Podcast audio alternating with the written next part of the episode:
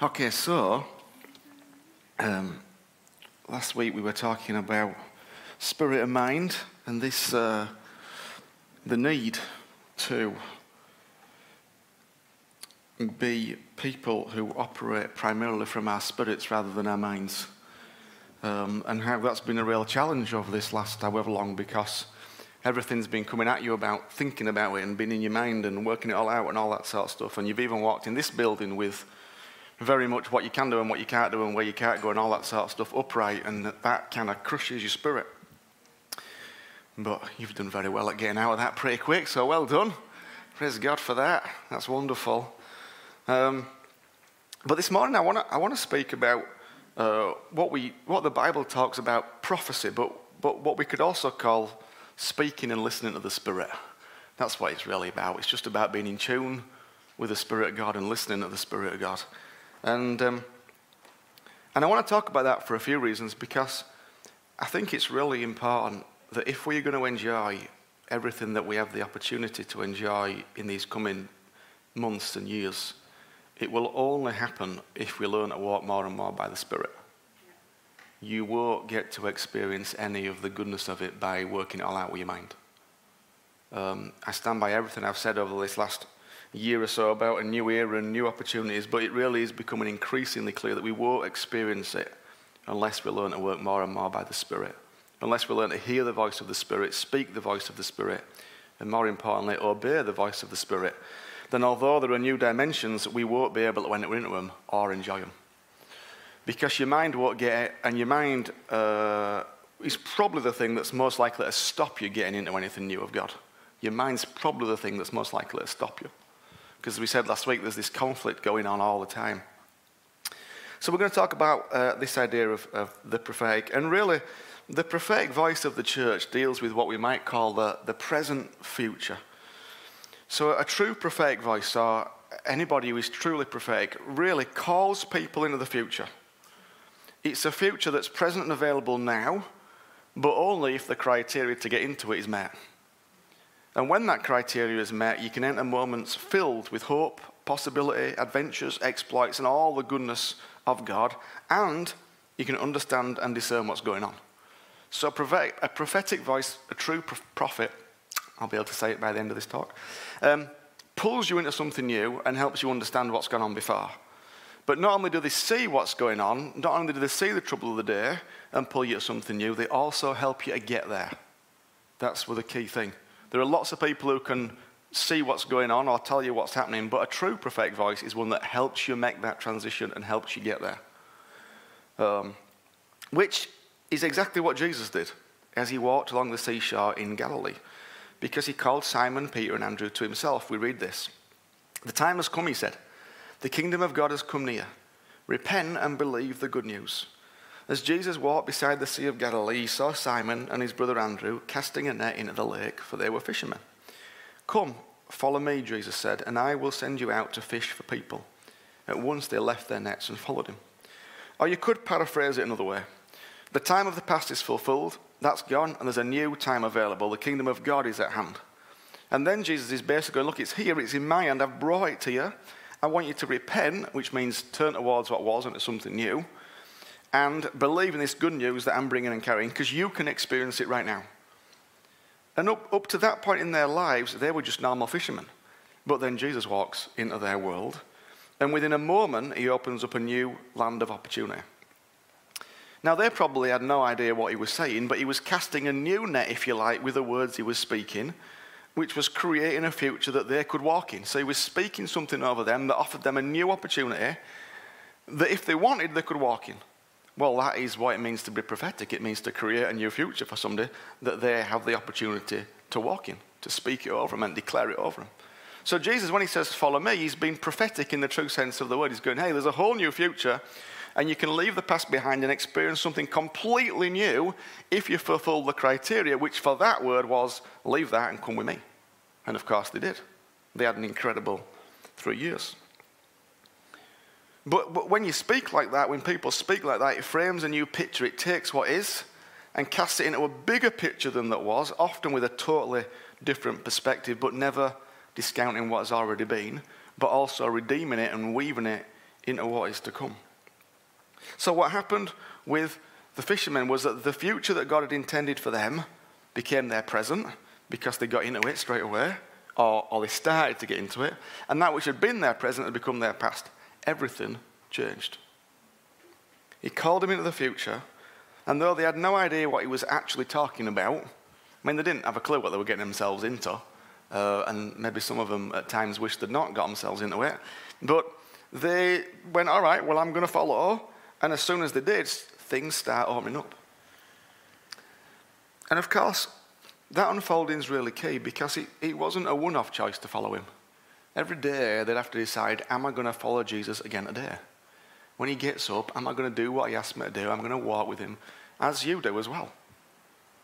Your choice is a daily, a momentary choice. Every day I decide, am I going to follow Jesus?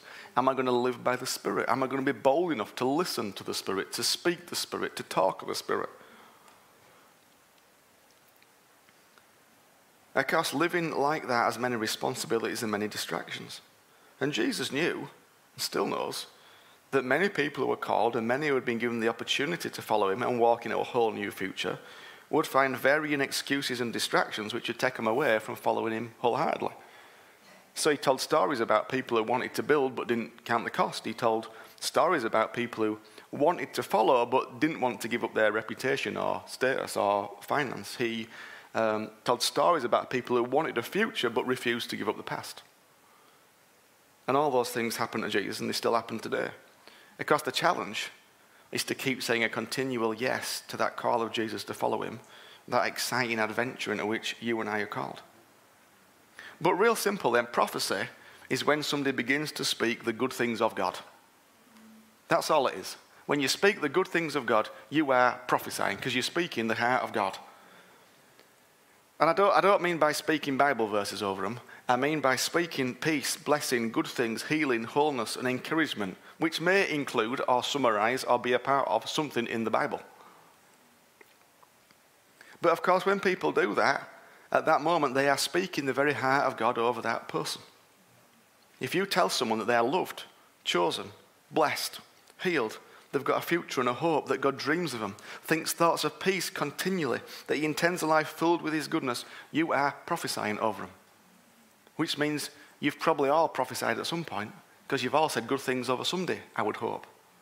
At some point, at some stage.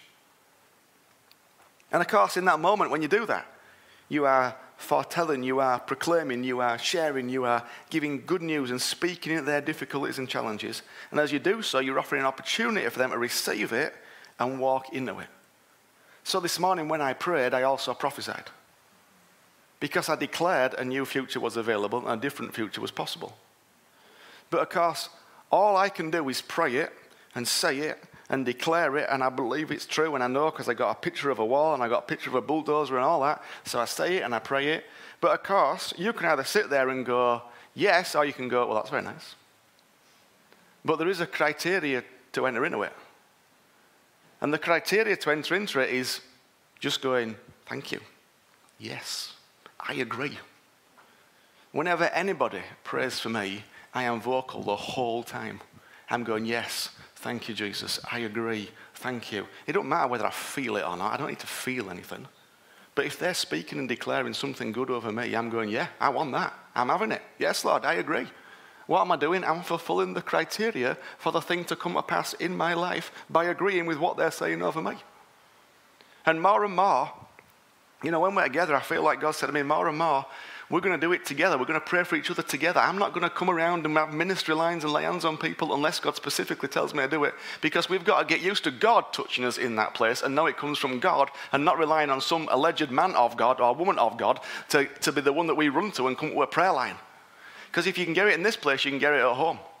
You can get it out on the street and you can give it at home and you can give it out on the street. But if you get used to a culture that says, well, it only happens when I come to this church and we sing for half an hour and then I come out to the front and blah, blah, blah, but, but that's, there may be times like that. If God specifically says there may be times and we'll do it, but most of the time I think it'll be like I just did it because we've got to learn to grow up and receive it and go, yes, I'm having it. We've got to learn to receive the heart and go, yes, I'm having that. It's for me. I can have it.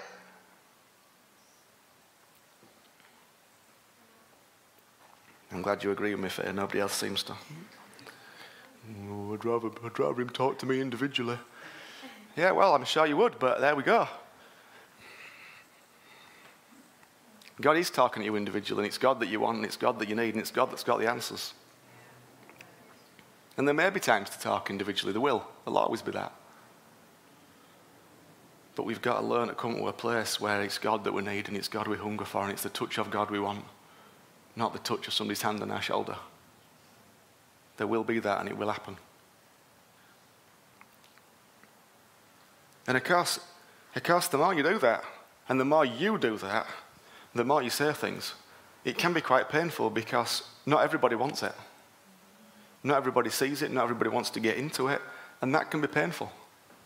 Because you can start saying things for people that you know they could have, but they go, as Jesus did with all these people that went, Well, you know, I don't really want to do this, and I've got this to think about, and I've got that to think about, and I've got the other to think about, and there's this and that, and there's the other. Okay. But eventually, when you, when you love people more and more, and you see futures for people that you know they could have, but they choose not to walk in, that's painful. So, so learning to flow in this place is beautiful, as you are all doing, but just be aware it's not all fun. Sometimes it's really sad and really painful. Of course, one of the great enemies of getting into the fullness of our future is the good that we presently enjoy. One of the great enemies of getting into the fullness of our future is the good that we presently enjoy. The fishermen had it good. They had a business, they had boats, fleet of them, they had an income, they had friends, they had, they had a whole lifestyle. But in order to get more, they had to be willing to give it all up. You see, if you want more, if you want to move into a new and a different future, you've got to be willing to give up the good that you presently enjoy to enter the better that is your future. It's why it's often much easier in much poorer nations to pray for people because it's already pretty rubbish for them. But we've got it pretty good. 1 Corinthians 14. Follow the way of love and eagerly desire spiritual gifts, especially the gift of prophecy. Those who prophesy speak to people for their strengthening, encouragement, and comfort. Okay, which means you've all prophesied and you all can. You can encourage and you can strengthen and you can comfort. So you've already all got that ability. In fact, you've got it whether you know Jesus or not, to be honest. You've all got the ability to strengthen, encourage, and comfort.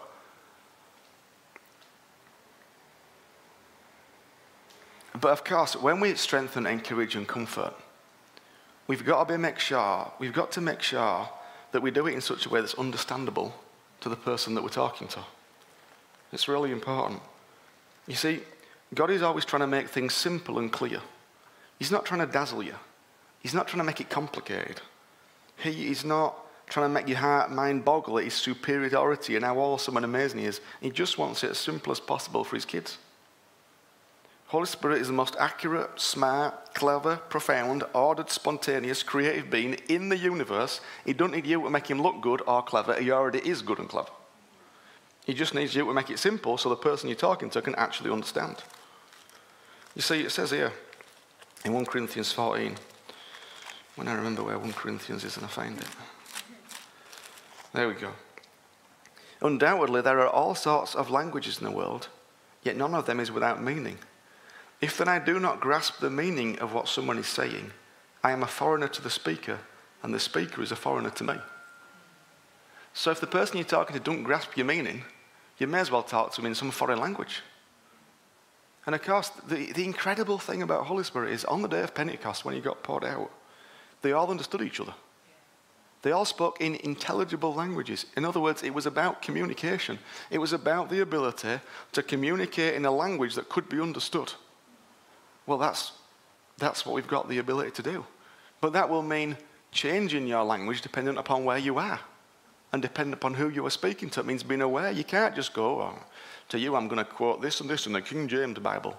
Well, that's all right if, you know, they've grown up reading the King James and they love it and they think it's fantastic, fantastic. But try talking like that to a 15 year old and he'll go, huh? I mean, he'll probably go, anyway, but, um, but you understand me, we've got to actually make it, we've got to share in a way that's understandable, which you can do, but you've got to just listen to spirit. That's why often you get an image, a picture, um, an idea, a thought Because God wants to speak in a language people can understand. So that's why. And when I say an image, a picture, I don't. Sometimes this language I find really. It's not like I saw a vision of a bulldozer rumbling along. Like I just thought about a bulldozer. That's what happened then. I just thought about it. And that's what I mean by saying, I get, where did that come from? Oh, well, it must be from God because it's got something to do with breaking through a wall. There we go. And the more you, well, of course, Romans 12.3 says this, because you've got to do it with the faith you've already got. Because Romans 12, verse 3 says, Do not think of yourself more highly than you ought, but in accordance with the faith God has distributed to each of you. So each of you have got some faith. And he doesn't expect you to operate in my measure of faith or anybody else's measure of faith. He expects you to operate in the faith you've been given for now. But faith is like a muscle that grows as you build it. So the more you do it, the more you get better at it, and the more confident you are, and the more you just go for it. And the less you become worried about getting it wrong because you realize if you're doing it in God with the right heart, you can't really get it wrong. But of course, it's like I said last week, some of us have been so so mind orientated over this last year that our spirit's been a bit quenched. It's like it's like our muscles have weakened a little bit, maybe even wasted a little bit. Maybe your faith muscle feels a bit wasted, a bit weakened. Okay, well, you know what to do. Train it up again. Get practicing. Get using it. Go for it. There's, there's nothing more powerful than just being able to sit and go, you know what? As you're like getting a water at the water cooler at work, I just thought, like, I've seen this, I've had this idea that it's like a car racing along super fast and suddenly it slams its brakes on. I wonder if that's how you feel. Honestly, it can be that simple. And if you hear that in God, they'll go, Do you know, that's exactly how I feel. How did you know that? Suddenly, right there, you're in. It's not complicated. And they might go, I don't know what you're on about. All right, okay. What have you lost? That'll happen as well. But we've just got to, if we, if we want to see something more, we've got to do something different, haven't we? We've got to step out more and more. But it's exciting. Listen, that, that's why you often get the same few people kind of standing forward in, in this meeting and sharing things. Why? Because they've used that muscle all the time. So now they hear really clearly. Some of them have a bit of a gift as well, but they hear clearly. And actually, they kind of, they're able to do it. But we can all do it. We should all be doing it. Talking, encouraging, blessing, strengthening. All the things we can do. But remember that each time that flowing in that place will often bring conflict in your mind. You will often be struck with what will they think? What will they say? What if I get it wrong? What if, what if, what if, what if, what if? Well, what if you get it right and they get blessed? What if you're going to be obedient to God anyway? What if we thought about that He is actually the king and nobody else is my king? And I'm going to do what He says. And if I hear it wrong, He knows I'm doing my best to listen. I know it's all easy said than done, but the more you do it, the easier it gets. So, listen, we, we often talk about being an apostolic and a prophetic church. And being a prophetic church means that we operate in this place all the time. And by this place, I mean the place of bringing hope, new possibilities, new dimensions, and speaking the pres- future into the present, framing a new picture for people people walking from darkness into light, seeing new possibilities for their futures, choosing to leave the past behind and walk into futures that have been decreed over them. That's what it means to be a prophetic church, to bring people into a new future and leave the past behind, not just leave it and pretend it's not there, but find healing and restoration and forgiveness and come to a new place. That's what it really means to be a prophetic people. It's not that you can stand there and go, The Lord saith that on the 5th of September, that's not being a prophetic church, that's just giving a word. Being a prophetic church is about a whole, not just the person who is prophetic or the people are, but bringing people along with them into a new future. Which means that if you have been brought into a new future and you've left something of the past behind, you are a prophetic sign. You are. So I am a prophetic sign. Am I prophetic? Do I have the gift of prophet? No, no. Am I prophetic? Well, yes, because I'm filled with the Spirit, just like you are. But my life is prophetic because it speaks of somebody spoke a future over me, and I dealt with the past, and I went from the past into the future. So my life is a prophetic sign, and so is yours if you've dealt with anything in the past and moved into a new future. That's why we're a prophetic church. Not because we might occasionally write some prophetic words down. That's what it really means to be prophetic.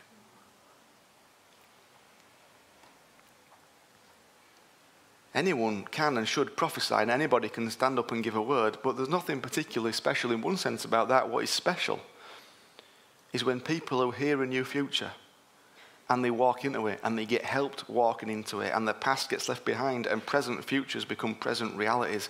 That's special and that's the mark of a truly prophetic church family.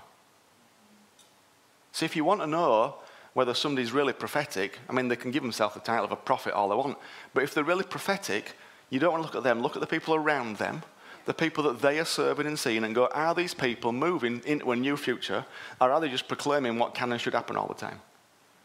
then they've got part of it. But actually, they're meant to be moving people into a new future. That's what it means to be prophetic. A true prophetic church, then, and a true prophet redeems the past as we acknowledge and deal with it, and causes the present to become the future as it's called forward. So, the fruit of a prophet is not a series of blogs about the future, but the people they are serving begin to see through the eyes of Jesus. They begin to see like the prophet sees. They begin to reproduce the same kind of seeing and discerning. They see and speak the future rather than hold on to the past and present. They're able to look forward and go, This is where we're going. This is what we're seeing. This is what's happening. And of course, it's fantastic. So each time, if you're praying for Martin, just as Anchor did like then, and starts going, We're going to see him walking, we're going to see this. Okay, well, you've been prophetic then, aren't you? You're not going, Oh Lord, he's in that place and it's really terrible and it's really awful. Okay, well, there's nothing prophetic about that. There's just everything pathetic about that. Because being prophetic means going, no, there's a future and there's a hope. And you realize, though, you realize there are very few people who are like that in this world today. Do you read that in the newspaper? No. Do you see that on the news? Anybody going, there's a future, there's a hope, there's a way forward? Oh, hang on, there's a way forward, but then we're going to have a ton of caveats on the end. You're free? You know, you're not really. Praise God, Jesus says you're free and don't have a list of caveats on the end of it. Eh? then again, it was never the government's job to give us our freedom because we're already free. They can never take it away and they can never give us it back unless we submit to it, of course. Finally, and this is really important, what you feed grows. What you feed grows. So that's true in the natural. It's a basic principle in the world. If you feed your body too much, it grows. It's just what happens. But listen, the prophetic voice of the church deals with the present future. It helps you understand the present and the past and propels you in a new future. So if you want to understand the past and the present in the spirit, you've got to listen to somebody who hears and speaks in the spirit. That's what a prophetic voice is for. If you want to understand the present in your mind, then listen with somebody who is preoccupied with the mind. It's not complicated, really. And there'll always be conflict between the two because what is shared in the Spirit is from the heart of God, and nearly everything else that you see is not from the heart of God. Because it's not prophetic, because as we've already said, it doesn't speak about a future, it doesn't speak of hope, it doesn't speak of good things, it doesn't speak of new possibilities. It just generally tries to suck the life out of you. And of course, if that's all you're taking on board, well, the life will be sucked out of you. It just will. So you've got to ask okay, how, how are you feeding your spirit? Which trusted prophetic voices are you listening to so that you can understand the past and present and make sure you get into your future? Because if you're not listening to those voices, you won't understand it. You won't understand what's going on, and you won't see it. Now, very often, those prophetic voices are not always easy to understand with your mind. They don't always make sense in your mind because they are so contrary to everything else that you hear. It's like, okay, but there's this and there's this, and like, this is, there's such a massive gap sometimes, it's really difficult. But that gap's not going to get smaller. The gap between what you hear in the world and on the news and everywhere else and what the Spirit of God says is not going to get, they're not going to come together, I don't believe. They're probably going to get further apart. And of course, this is the thing. When, so when you watch all the stuff that Paul puts out on his videos, which is really prophetic, and I recognize, because for years he's done that sort of stuff abroad. And I've seen him do it in Kenya and Nepal and America and all over. And I've seen him sit with people in Nepal and um, ministers of the government and speak to them and do all that sort of stuff. He's not really done it as much here until this time. So it feels a bit new for us for him to share in that way. And because it's so uh, because he is so full of spirit and because he's so clear and he's so sharp and he's so passionate, often it's like, oh, it's a bit, it's a bit overwhelming, it's a bit strong, it's a bit too much. But listen, your spirit, if you let it, will catch spirit in it. Yeah. But if your mind is trying to kill it, your mind will kill it. That's what happens. You listen with your mind and then you go, well, he's saying that same thing that this person said over here, but they're a bit of a wacko. Well, sometimes it's the wackos that get it right. You just find out a year, 18 months further down the line after they got dis- as wackos and all the rest. I'm not saying every wacko's right. Most of them are wrong and most of them are wackos, but occasionally, occasionally, God uses donkeys. No, but really, we, we shouldn't be like, this is why we've got to learn in this thing for what, what is spirit. And if you judge everything that comes out by the world's eyes, you will miss much of the heart of God. Because God speaks in all sorts of ways. And He doesn't always use the people that your mind says are the right people. He often uses the very opposite of who your mind thinks is the right people. Which is why we've got to learn to communicate and listen in this spirit way. So listen. I, I thought you all did incredibly well this morning because you just released your spirit and it created a beautiful atmosphere. It was fantastic. Well done. Really well done. It really encouraged me. I, I thought it might take us a little while to get there, but like, you guys were on it.